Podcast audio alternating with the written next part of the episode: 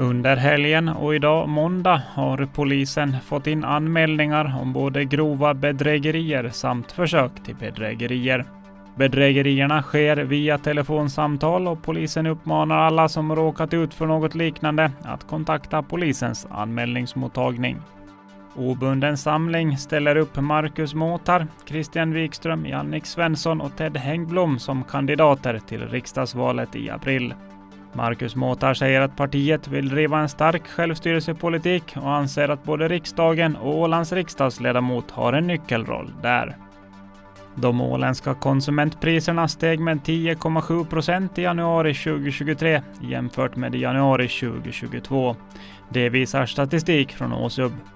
Inflationstakten har därmed ökat ytterligare från decembers rekordhöga nivå på 9,8 procent.